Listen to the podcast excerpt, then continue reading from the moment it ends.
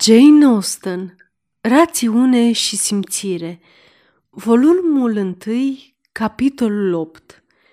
Doamna Jennings era văduvă, cu o moștenire mare de la soțul ei. Avea numai 2 fete, pe care trăise să le vadă măritate onorabil și, prin urmare, acum nu mai avea ce să facă decât să mărite restul lumii. Era plină de zel în această activitate, atât cât se pricepea, și nu pierdea niciun prilej pentru a pune la cale nunți între tinerii pe care îi cunoștea.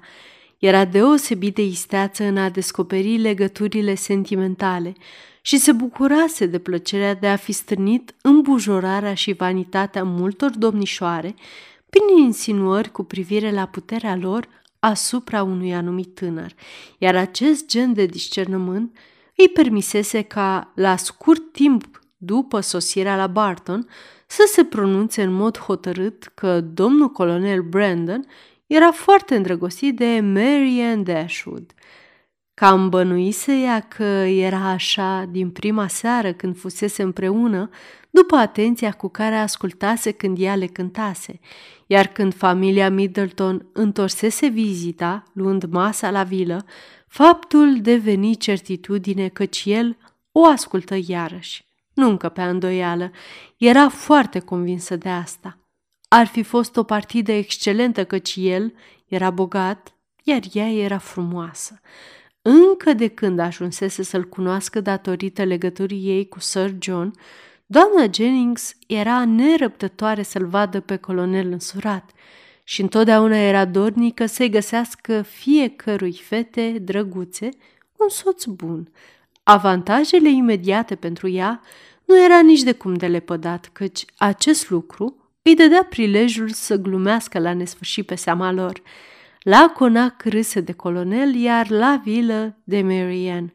Tachinările ei, atât cât îl priveau numai pe el, probabil că erau absolut indiferente.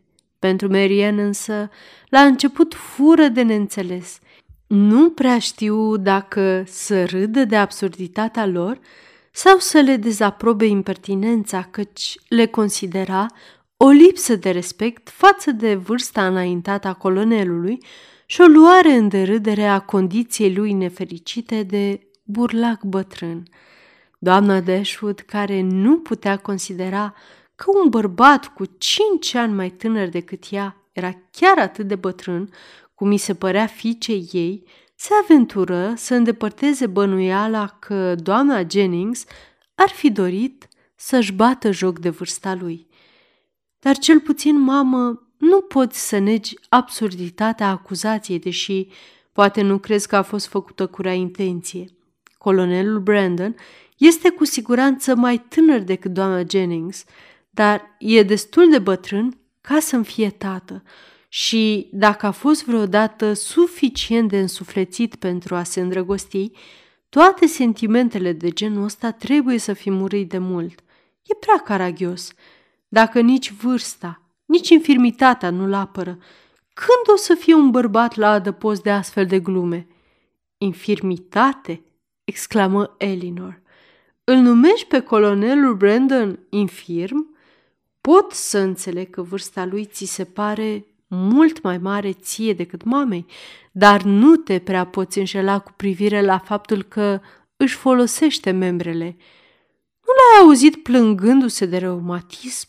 Și nu este asta cea mai răspândită infirmitate a unei vieți aflate în declin? Scumpa mea copilă, spuse râzând mama ei, după socoteala asta trebuie să fii îngrozită continuu de șubrezenia mea și cred că ți se pare o minune că am ajuns până la vârsta înaintată de 40 de ani. Mamă, ești nedreaptă cu mine. Știu prea bine că domnul colonel Brandon nu e destul de bătrân ca să-și neliniștească prietenii că o să-l piardă curând. Ar mai putea trăi încă 20 de ani, dar vârsta de 30 de ani n-are de-a face cu căsătoria. Poate că vârsta de 30 de ani și cea de 70 de ani n-au împreună nimic de-a face cu căsătoria, spuse Elinor.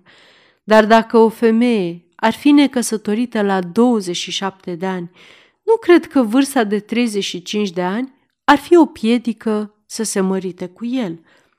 După ce se gândi o clipă, Marianne spuse: o femeie de 27 de ani nu poate nădăjdui să simtă sau să inspire iarăși afecțiune, iar dacă are un cămin lipsit de confort sau averea ei este mică, presupun că s-ar putea hotărî să devină infirmieră, de dragul hranei și siguranței de care are parte o soție. Prin urmare, n-ar fi nimic nepotrivit în căsătoria cu astfel de femeie.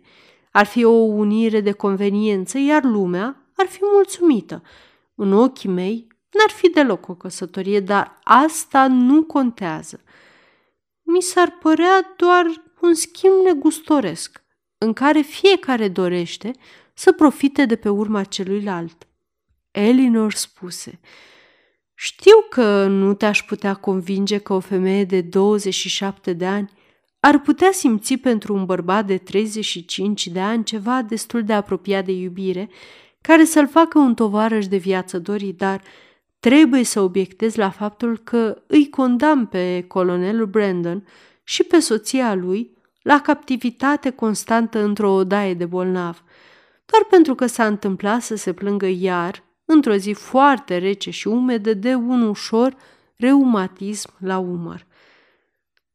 Dar a vorbit de vestă de flanelă, spuse Marianne, iar la mine o vestă de flanelă este invariabil legată de junghiuri, crampe, reumatism și tot felul de suferinți care îi chinuie pe cei bătrâni și plăpânzi. Dacă ar fi avut numai un acces de friguri, nu l-ai fi disprețuit nici pe jumătate din cât îl disprețuiești. Mărturisește, Marianne, nu găsești ceva interesant în obrajii aprinși, ochii înfundați și pulsul rapid al unui acces de friguri? La scurt timp după aceasta, la plecarea lui Elinor din cameră, Marianne spuse: mamă, am o neliniște legată de boli pe care nu pot să ți-o ascund. Sunt sigură că Edward Ferrars nu se simte bine. Suntem aici de aproape 2 săptămâni și el încă n-a venit. O asemenea întârziere neobișnuită nu poate fi cauzată decât de o indispoziție serioasă. Ce altceva îl poate reține la Norland? Îți închipuiai că o să vină atât de repede? Spuse doamna Dashwood. Eu nu. Dimpotrivă, dacă am avut cât de cât o neliniște în această privință, ea s-a datorat faptului că mi-am amintit că el părea reținut și nu foarte încântat de invitația mea când vorbeam de venirea lui la Barton. Elinor îl așteaptă deja? Nu i-am vorbit niciodată de asta, dar presupun că da. Cred că te înșel, pentru că ieri, când am vorbit cu ea să cumpărăm un grătar nou pentru șemineul din camera de oaspeți, a spus că nu e nicio grabă, căci e puțin probabil ca încăperea să fie dorită un timp. Ce ciudat! Oare ce să însemne asta? Dar întreaga lor purtare a fost inexplicabilă. Ce rece, ce calmă a fost despărțirea lor, ce lâncedă a fost conversația lor din ultima seară împreună. Edward n-a făcut nicio deosebire între mine și Elinor când și-a luat rămas bun. Pentru amândouă a rostit urările de bine ale unui frate afectuos. În ultima dimineață, de 2 ori i-am lăsat intenționat împreună și de fiecare dată, nu-mi închipui de ce, el m-a urmat afară din cameră. Iar Elinor, la despărțirea de Norland și Edward, n-a plâns cum am plâns eu. Chiar și acum stăpânirea de sinea ei este neclintită. Când e ea deprimată și melancolică, când încearcă ea să evite societatea sau pare neliniștită și nemulțumită de ea. Sfârșitul capitolului 8.